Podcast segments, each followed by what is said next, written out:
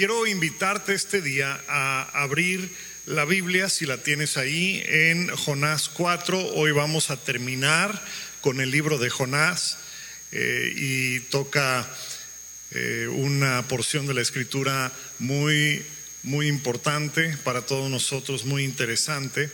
Así que voy a leer Jonás el capítulo 4, que es el último capítulo de Jonás. Dice así la palabra del Señor. Bueno, eh, nada más les recuerdo en el capítulo 3, ¿verdad? Eh, Jonás entra a advertirle al pueblo de Nínive que en 40 días Dios iba a destruir la ciudad y entonces el pueblo se arrepiente. ¿Okay? Y entonces aquí comenzamos con Jonás 4, donde dice, pero esto disgustó mucho a Jonás y lo hizo enfurecerse. Así que oró al Señor de esta manera oh Señor, ¿no era esto lo que yo decía cuando todavía estaba en mi tierra? Por eso me anticipé a huir a Tarsis, pues bien sabía que tú eres un Dios bondadoso y compasivo, lento para la ira, lleno de amor, que cambias de parecer y no destruyes. Así que ahora, Señor, te suplico que me quites la vida, prefiero morir ¿Tienes razón de enfurecerte tanto? le preguntó el Señor. Y Jonás salió al campo al este de la ciudad. Allí hizo una enramada y se sentó bajo la sombra para ver qué iba a suceder con la ciudad. Y para aliviarlo de su malestar, Dios el Señor dispuso una planta la cual creció hasta cubrirle a Jonás la cabeza con su sombra.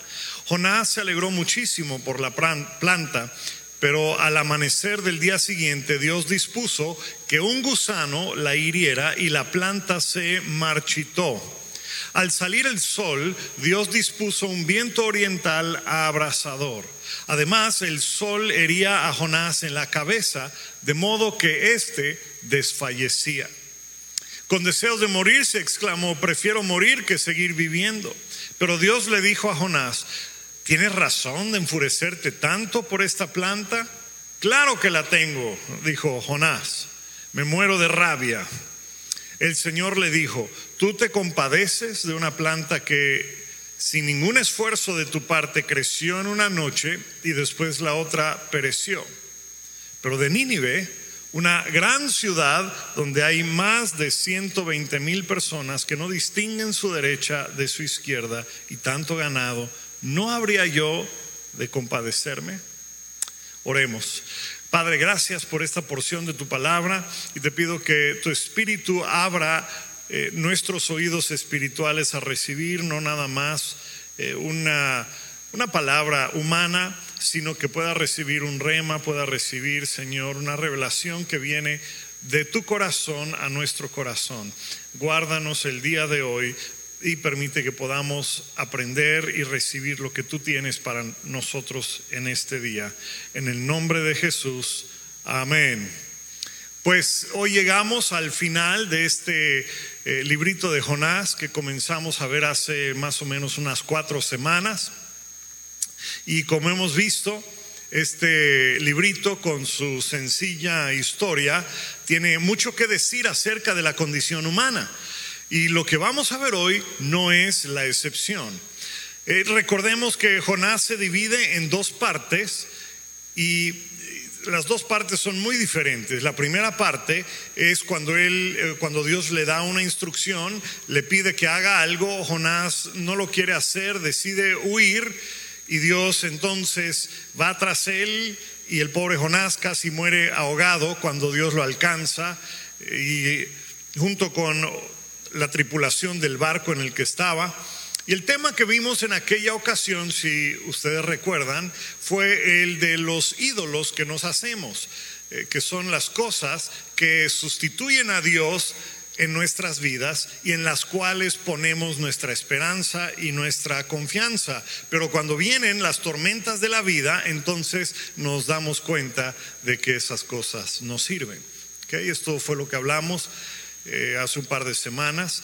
Pero en esta segunda parte del libro de Jonás, eh, concluye con el relato ya en la ciudad de Nínive.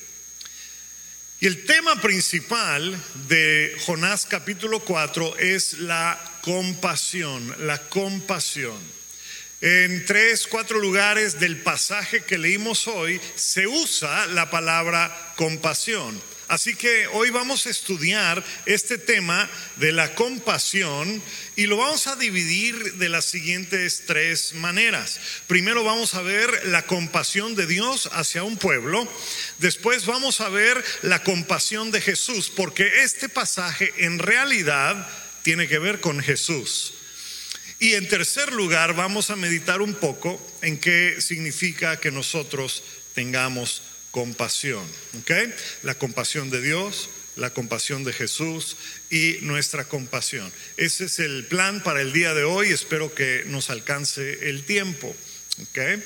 Pues muy bien, eh, comenzando con el tema de la compasión de Dios que Él muestra hacia Nínive. Y a manera de introducción, eh, les quiero decir algo que a lo mejor es obvio para algunos eh, y para otros tal vez no lo sea, pero Muchas personas que no creen en Dios o muchas personas que se han distanciado de Dios, se han peleado con Dios, por decirlo de alguna manera, eh, dicen o su manera de pensar, su lógica es, no puedo creer en un Dios que permita que sucedan cosas malas. No puedo creer en un Dios que no tenga compasión por las personas, porque hay desgracias personales, hay eh, terremotos, pandemias y demás cosas. Y pues si Dios verdaderamente fuese un Dios bueno, un Dios con un corazón eh, amoroso y compasivo, entonces Él intervendría en la situación. Pues, y como no lo hace, pues eh, entonces eh, no sé si Dios existe. O si, o si existe, pues no se preocupa en realidad de lo que sucede aquí en la tierra. Así piensan muchas personas. Porque se esperan que Dios quite, elimine todo problema, toda frustración, toda situación adversa a nuestra vida y a la humanidad. Porque pensamos equivocadamente que la felicidad viene cuando uno no tiene problemas. Entonces, cuando hay problemas, pensamos y cuestionamos la bondad de Dios. ¿Ok? Esa es una manera de, eh, eso es una manera en que piensan muchas personas que se distancian de Dios, que, prefieren no creer en Dios porque dicen eh, Dios no es un Dios bueno, si es que existe. Pero también hay otros que dicen, yo no puedo creer en Dios porque Dios es muy permisivo y perdonador. O sea, dicen, ¿cómo es posible que Dios puede tener misericordia y compasión de una persona sumamente terrible, un asesino, un secuestrador, eh, un torturador. ¿Cómo es posible que Dios pueda perdonar a una persona así? Esa persona se merece un gran castigo. El infierno no es suficiente para una persona mala, ¿verdad? Y así piensan muchos también. El punto es que todos, todo el mundo tiene problemas con el concepto de la misericordia y la compasión de Dios. O no tiene misericordia o tiene demasiada misericordia. Nadie está contento con Dios como es. Pero el día de hoy vamos a ver qué dice Él acerca de sí mismo en su palabra. Porque la perspectiva tiende a, cambiar debido a la circunstancia de uno. Jonás tiene esta segunda perspectiva. Él no puede aceptar el perdón de Dios hacia un pueblo que es el enemigo de Israel. Israel, el pueblo escogido de Dios. Israel que tiene un pacto con Dios, que Dios ha prometido cuidar y prosperar y proteger. Y aquí está Siria, la capital Nínive, que es el mayor enemigo de Israel, que ha cometido tremendas atrocidades en contra de la nación y en contra de otras naciones. Y entonces es por eso que Jonás se molesta cuando Dios decide perdonar a Nínive. Y le dice, yo sabía que algo así iba a suceder y por eso escapé anticipando esto sabía que algo así iba a pasar y, yo me escapé para que este pueblo no tenga oportunidad de recibir perdón. Y después Jonás menciona eh, el versículo que a lo mejor hemos escuchado algunas veces o muchas veces, donde dice que Dios es un Dios compasivo y bondadoso, lento para la ira, grande en amor, que cambia de parecer y no destruye. Ese es el versículo 2 de Jonás 4. Y aquí es donde aparece la palabra compasión por primera vez. Dios es un Dios de compasión, lento para la ira, grande en amor. Y después la palabra compasión surge o, o, sale otra vez más adelante y después termina con el último versículo del capítulo 4, el último versículo del libro de Jonás, vuelve a surgir esta palabra compasión. Cuando, cuando Dios dice, ¿acaso no he de tener compasión por esta ciudad? Así que el tema principal de lo que hemos leído el día de hoy gira en torno a la compasión de Dios. Y es muy importante entender el significado de la palabra que se traduce como compasión. Porque en realidad hay dos usos de la palabra compasión en la Biblia. ¿sí? Y estas siempre están ligadas a acciones. O sea, no nada más es un sentimiento emocional la compasión, sino que es un sentimiento que conduce a una acción. Y en este caso significa estar dolido, significa que el corazón de uno se ha ligado al corazón de otro o de otros y está dolido por las circunstancias o las cosas que están sucediendo y desea hacer algo para aliviar la situación. ¿Ok? Ese es básicamente el concepto de compasión con el que vamos a trabajar el día de hoy. Y es importante este concepto porque hay otro uso de la palabra compasión que igual produce una acción de ayudar o aliviar una situación, pero donde no hay eh, una ligadura del corazón. Ahora, estoy usando la, la expresión ligadura del corazón en un buen sentido. Porque aquellos que nos conocen saben eh, o han escuchado que en alguna ocasión usamos la, terminología, la frase eh, ligadura del alma para describir una incorrecta condición del corazón en cuanto a otra persona o a otra situación o a otro lugar. ¿Ok? Por ejemplo, cuando nos unimos emocionalmente a, a una persona que no es correcta para nosotros, o, nos unimos ah, y hay pecado en nuestra vida que tiene que ver con otra persona, se crean entonces ligaduras o ataduras del alma que no son correctas. Entonces, en ese sentido, hay ligaduras del corazón para con otra persona. ¿sí? Pero así como hay malas ligaduras o ataduras, también hay buenas. Y creo que un ejemplo nos va a ayudar a entender este punto. Eh, no sé si alguna vez has tenido una mascota, por ejemplo, un perrito que que has rescatado eh, o que te regalaron o inclusive que fuiste a comprar, ¿verdad? De cachorro y lo cuidaste y, le diste de comer, ¿verdad? Y, y, viste que crezca, lo llevaste al veterinario, ¿verdad? Y entonces con el paso del tiempo, ¿qué es lo que ocurre? Pues aquí en México decimos que nos encariñamos con el animalito, con la mascota, ¿verdad? Y ¿Cómo sucede cuando algo algo malo le pasa a, a nuestra mascota, con la cual nos hemos encariñado, ¿verdad? Se enferma gravemente o se muere. ¿Qué es lo que sucede? Pues nos, nos, sentimos terriblemente mal, ¿verdad? Hasta lloramos, hasta, o sea, pasamos por un proceso de, duelo, de luto, ¿verdad? Porque se nos murió nuestro, nuestra mascota y hemos hemos invertido, hemos eh, gastado físicamente, financieramente, emocionalmente en el bienestar de este animalito y hemos llegado de alguna manera a amar a esta, a esta mascota a tal grado que cuando algo le sucede nos dolimos. Eso es un poquito más la idea de la compasión. Pero hay una mejor, eh, hay un mejor ejemplo. Ahora que estamos en medio de una pandemia, hay muchas personas que trabajan en el área de salud, los médicos, las enfermeras, que están cuidando a pacientes y con sus acciones demuestran compasión, ¿verdad?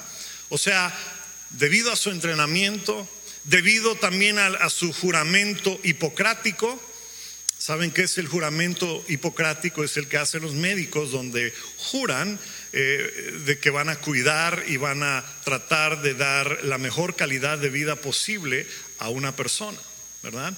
Entonces, eh, los médicos y los profesionales del área de salud, eh, debido a sus entrenamientos, el juramento hipocrático, tienen un compromiso para atender y ayudar a sanar a sus pacientes, Y se sienten mal cuando un paciente se les muere, ¿sí?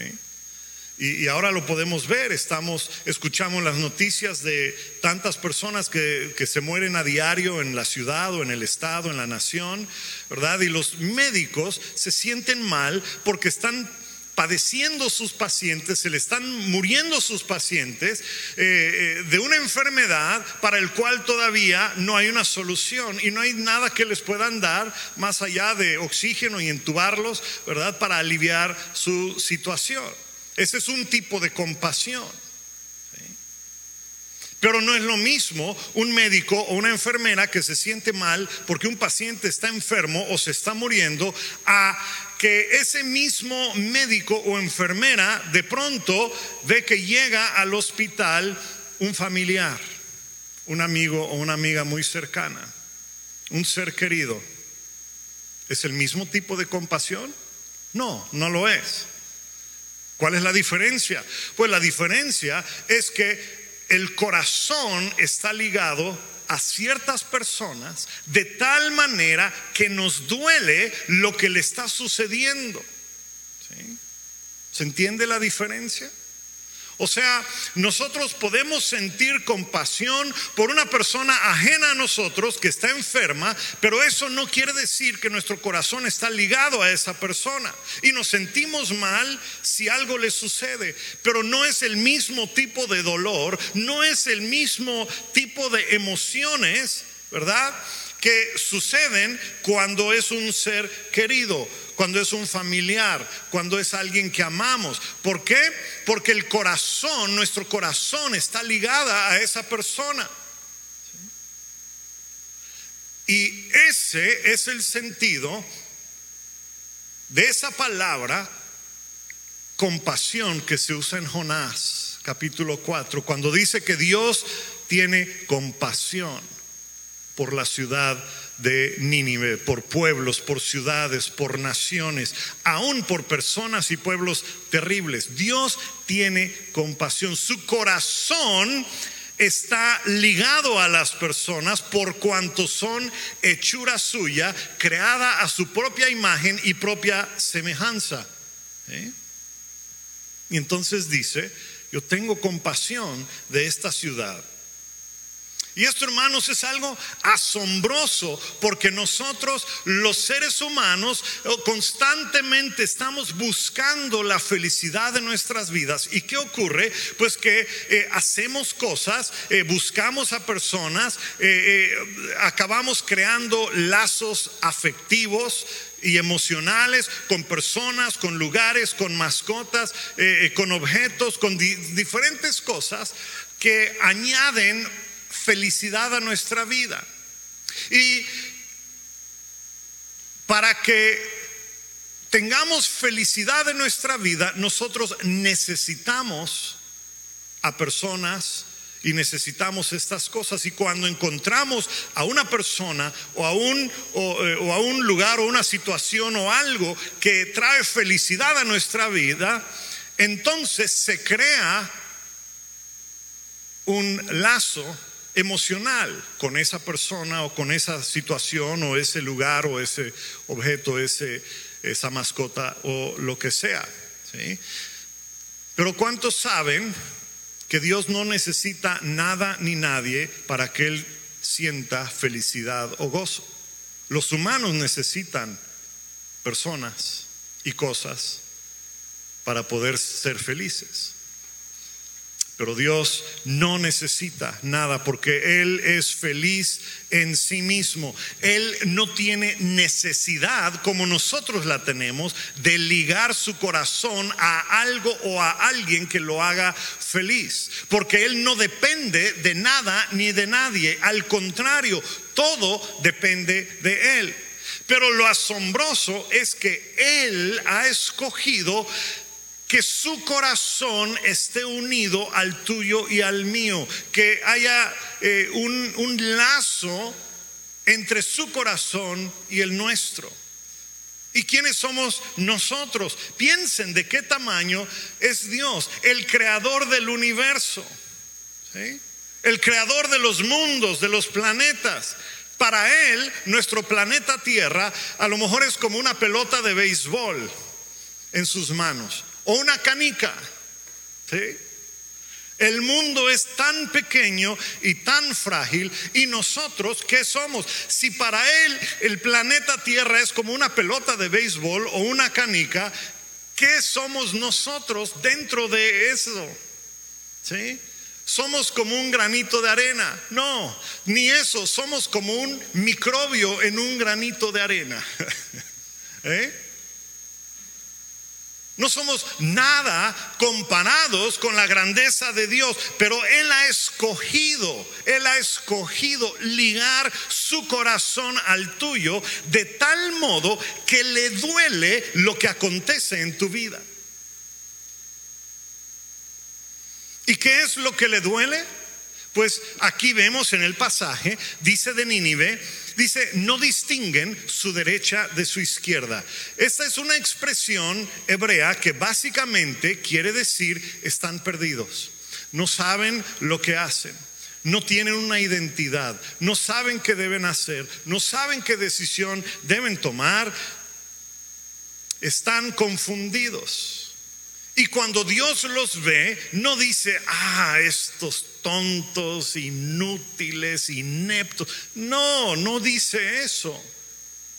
Cuando ve lo que pasa en Nínive, su corazón está dolido porque la situación de la ciudad afecta a Dios y lo mueve a compasión. ¿sí? Así que cuando tú y yo presentamos los mismos síntomas, o sea, cuando tú y yo no tenemos una identidad, cuando no sabemos qué hacer, cuando no sabemos eh, eh, qué decisión tomar, cuando estamos confundidos, entonces Dios se duele por nosotros. La condición de tu corazón y de mi corazón afectan a Dios. Esto que les digo eh, está en otros pasajes de la Biblia. Les voy a leer un versículo en Oseas 11:8. Dice: ¿Cómo podría yo entregarte, Efraín? ¿Cómo podría abandonarte, Israel? Yo no podría entregarte. Dentro de mí el corazón me da vuelcos y se me conmueven mis entrañas. Ahí está. Mi corazón me da vuelcos y se me conmueven mis entrañas. Dios mismo describe cómo siente compasión por un pueblo. Y entonces el resultado de que Dios tiene un corazón lleno de compasión es que Él es pronto para perdonar, lento para la ira y lleno de amor. Es la frase que usa Jonás para describir a Dios. Y este es el problema que tiene Jonás con Dios. Ahora, presten atención porque lo que les voy a decir es muy diferente a lo que han escuchado eh, acerca de la historia de Jonás y de la ciudad de Nínive. Cuando escuchamos que alguien describe lo que ocurrió en Nínive, normalmente se nos dice que todo Nínive se convirtió, que cada habitante de la ciudad se convirtió, pero eso no es verdad. La realidad es que si ustedes leen cuidadosamente el capítulo 3, que es donde describe lo que ocurrió, notarán que Jonás, el mensaje que Dios le dio a Jonás, el mensaje, el mensaje que Jonás predica es que debido a su violencia de este pueblo, Dios los iba a castigar en 40 días. Y ellos se arrepienten. ¿Se arrepienten de qué? De su conducta, de su violencia. Pero en ningún lugar dice que se convierten. ¿sí? Y es muy importante entender esto porque el convertirse en aquel entonces implicaba hacer pacto con Dios, implicaba entrar a ser parte del pueblo escogido de Dios, implicaba unirse a Israel, implicaba circuncidarse, implicaba seguir la ley de Moisés y en ningún momento sucede eso en la ciudad de Nínive. ¿Eh? Se arrepienten de lo que venían haciendo, pero no hay una conversión. Si eso lo comparan, por ejemplo, con los marineros del capítulo 1, ¿verdad? Estos que casi se mueren en la tormenta, si ustedes vuelven a leer el capítulo 1, se van a dar cuenta que ahí dice que eventualmente, justo antes de echar a Jonás al mar, ellos claman a Jehová. O sea, empiezan a orarle a Jehová y después de que el mar se tranquiliza, después de que ya están a salvo, Dice, y ahí lo pueden leer, no tengo eh, en este momento el versículo, pero ahí está en el capítulo 1, dice que hicieron votos con Dios. Cuando menos los marineros hicieron algún tipo de pacto con Dios. Pero este pueblo de Nínive no lo hizo, no lo hizo. ¿Qué quiere decir? Que no se convirtieron. Simplemente se arrepintieron de sus acciones. ¿Cuántos de ustedes saben que no es lo mismo arrepentirse de haber hecho algo mal a verdaderamente convertirse y entregar su vida al Señor? O sea, no es lo mismo decir cuando alguien va contigo y te dice, ¿sabes qué? Eso que hiciste no estuvo bien, te pasaste. Y después lo piensas y llegas a la conclusión de, cierto, me pasé, no debía haber hecho eso, perdóname. ¿Ah? ¿Cuántos saben que eso no es lo mismo a convertirse y entregar su vida al Señor? Hacer votos con Él, hacer un pacto con Él, a servirle a Él, a seguirle a Él, ¿verdad? No es lo mismo. Cualquier persona tiene la capacidad de reconocer que algo que hizo estuvo mal, pero eso no quiere decir que entregó su vida al Señor. ¿Ok? El punto de todo esto es que y la razón de, Jonás del que está molesto es que Dios es tan lleno de compasión que perdona el castigo que tenía para, preparado para esa nación apenas muestran una pizca de remordimiento y de arrepentimiento. Ni siquiera se convirtieron a él. Eso es lo que molesta a Jonás, porque él cree que se merecen un gran castigo. Y le dice a Dios, ¿por qué eres tan rápido para perdonar? ¿Por qué no le pones cuando menos condiciones? ¿Por qué no eh, eh, le dices algo adicional? Que, que, pues que no nos ataquen, que, que que nos den ahí, nos pasen una lanita, ¿verdad? Un dinerito para, ¿verdad? Así, eh, para saber que estamos bien, ¿verdad? ¿Por qué no haces algo así, Dios? Porque Dios es un Dios compasivo. Y ahora necesitamos entender que esa compasión, ese deseo de unir su corazón al nuestro, y, ser movido y dolido por lo que nos afecta tiene su máxima expresión en Jesús, porque este pasaje de Jonás 4 en realidad tiene que ver con Jesús. ¿Cómo, pastor?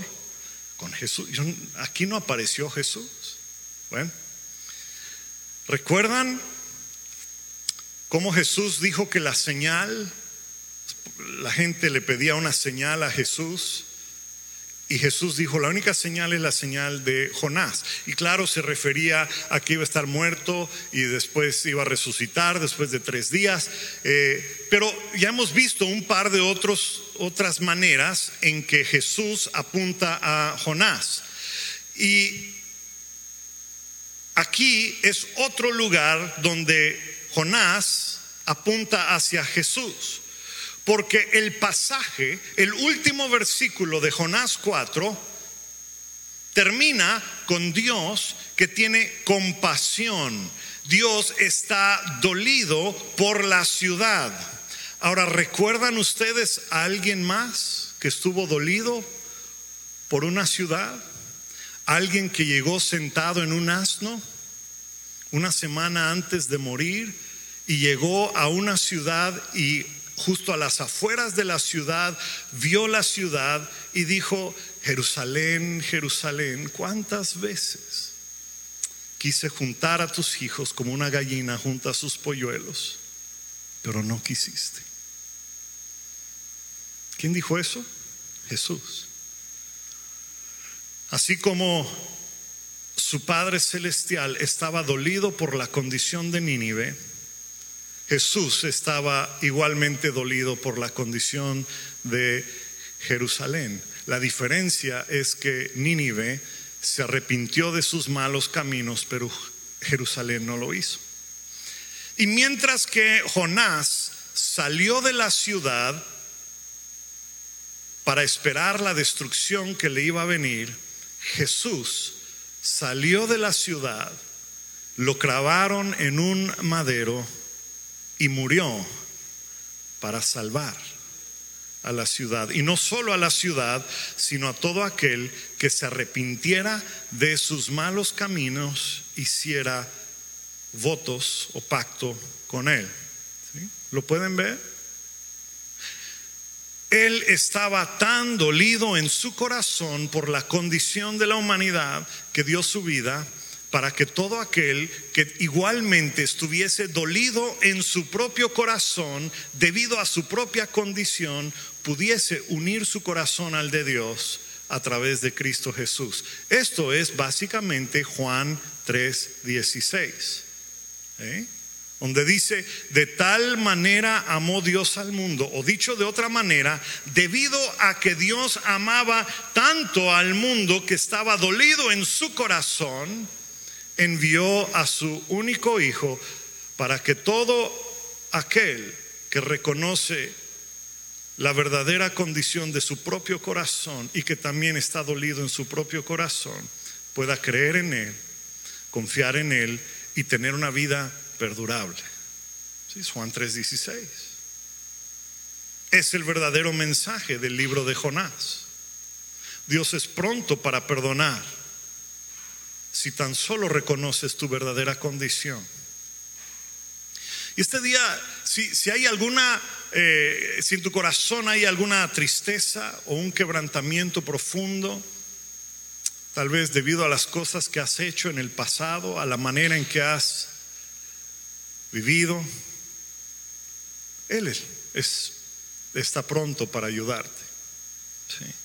Hay cosas que a lo mejor no puedes poner en palabras debido al peso, debido a la angustia, al remordimiento, a la pena que te da recordar y pensar en las cosas que has hecho.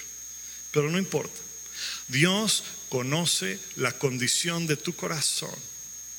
Y si tú estás preparado para un cambio en tu vida, Él está preparado para perdonarte y darte una nueva vida. Inclusive ni tienes que articular nada audible, simplemente desde lo más profundo de tu ser pídele perdón con palabras audibles o sin palabras audibles. Como cuando Jesús sanó a un paralítico, cuando bajaron, lo bajaron por el techo, no sé si has escuchado esa historia. ¿sí? Quitan las tejas de un techo, lo bajan, ¿verdad? Y Jesús lo ve.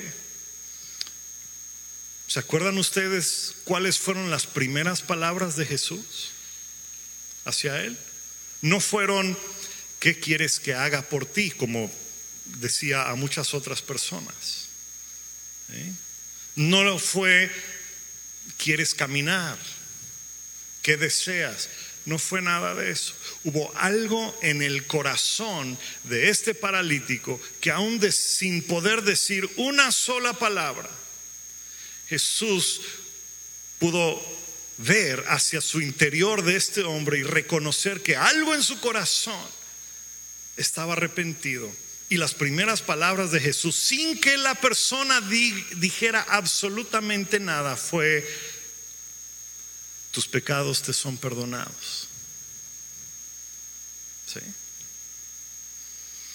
Tal es el deseo de Dios de perdonar que ni siquiera tuvo que decir nada a este hombre, simplemente Dios vio la condición de su corazón, un corazón contrito y humillado delante de su presencia. Bueno, tengo que continuar y con el tiempo que me queda, vamos a hablar del tercer punto en el mensaje de hoy. Ya vimos qué significa la palabra compasión y cómo Dios ha escogido unir su corazón al nuestro a tal grado que nuestra condición le duele, le afecta. Ya vimos que en este pasaje en realidad apunta hacia Jesús y que de la misma manera que tuvo compasión por un pueblo y dio su vida por él, de la misma manera eh, Él ha dado su vida por ti y por mí debido a la gran compasión que Él ha tenido por nosotros.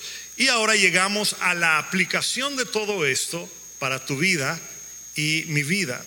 Porque si tú has experimentado el perdón de Dios, si en tu vida has recibido compasión de parte de Dios, entonces, ¿qué quiere decir para ti y para mí? ¿Cómo debemos vivir? ¿Qué debemos esperarnos?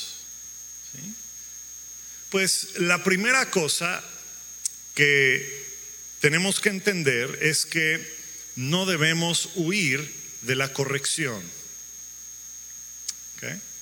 Debido a la gran compasión que Dios tenía por Nínive, es que Dios envió a Jonás a esa ciudad. Y de la misma manera, debido a la compasión que Dios tiene por ti el día de hoy, Dios de la misma manera envía Jonás, Jonases a tu vida. ¿sí? Envía personas, envía mensajeros, ya sea terrenales, ¿verdad? Eh, o envía mensajes espirituales para advertirnos de nuestros malos caminos. Envía su palabra a nuestra vida. A veces Dios usa a una persona físicamente para jalarnos las orejas. Y otras veces usa a personas como yo que simplemente comunican su palabra y la palabra es la que te jala las orejas. ¿Ok? Así que no huyas de la corrección. No huyas cuando Dios envía un Jonás a tu vida para decirte, oye, ¿sabes qué? Esto que estás haciendo no está bien, eso está mal. Necesitas arrepentirte. ¿Sí? No huyas de la corrección, tampoco menosprecies la corrección, porque está diseñada para evitar mayores calamidades en tu vida, si es que te arrepientes. Ah, y si Dios decide usarte a ti para que seas Jonás en la vida de otro, ¿verdad? Para ayudar a traer corrección a la vida de otra persona, para hacerle ver sus fallas y sus errores, entonces no lo hagas con orgullo.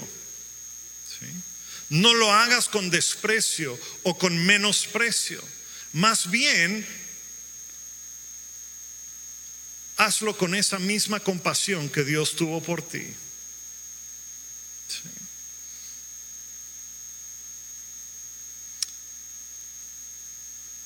Que se duele, Dios, que se duele con la situación que está pasando tu hermana o tu hermano.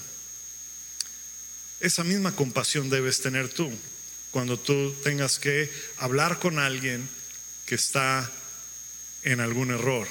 ¿sí? Esa es la primera cosa que necesitamos entender, que no debemos huir de la corrección. La segunda cosa que necesitamos entender es que debemos amar las ciudades, la ciudad, el concepto de ciudad.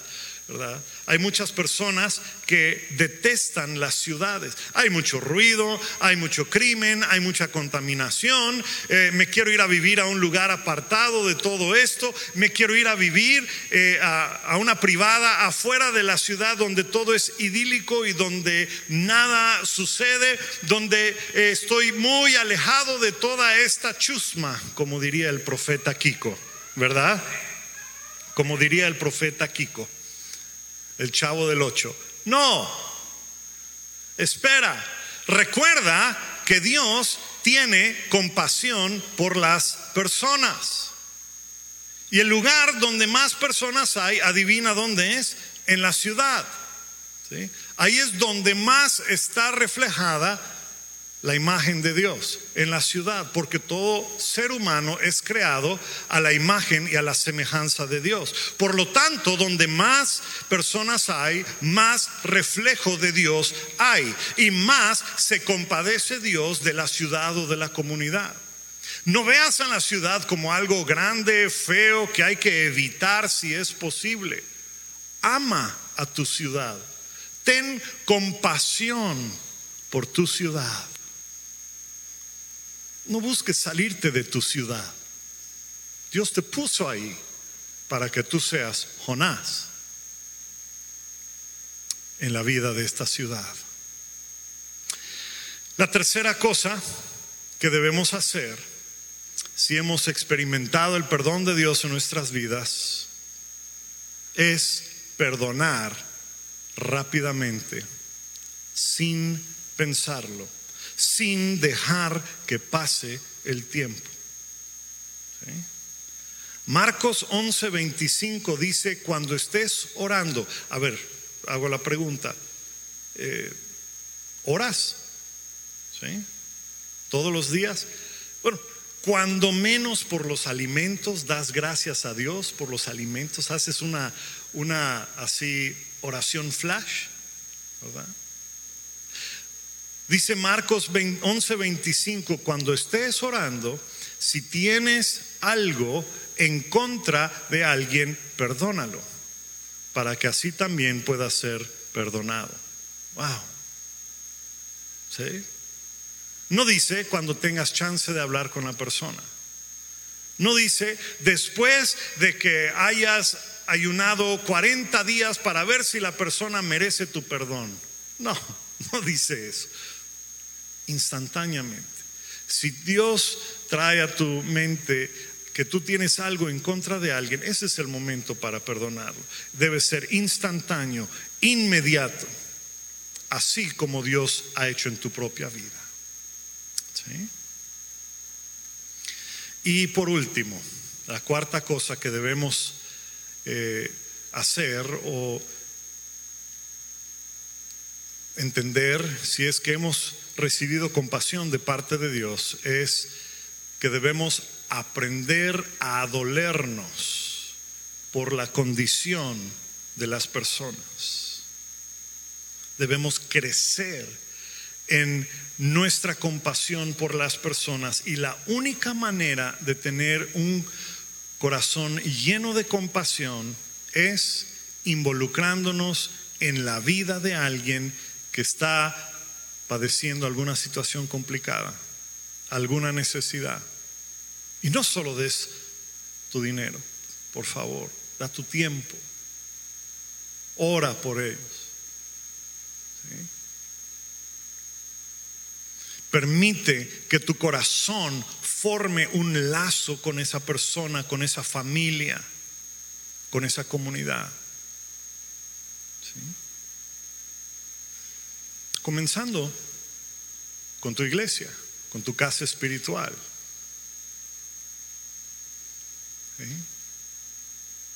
Una de las funciones de esta familia espiritual es que sea un lugar donde las personas puedan practicar la compasión.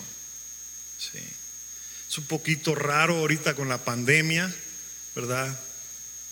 Pero la idea es que podamos nosotros tener lazos afectivos con los miembros de la comunidad, de esta congregación, de esta familia espiritual, para que podamos tener compasión en los días de dificultad.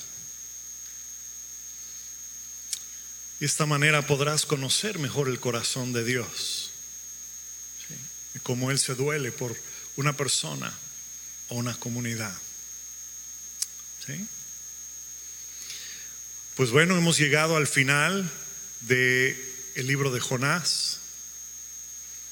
Como pueden ver, es, eh, es, una historia que no nada más tiene que ver con algo que sucedió hace 2700 eh, años, sino que es algo muy práctico para el día de hoy, para tu vida, para mi vida.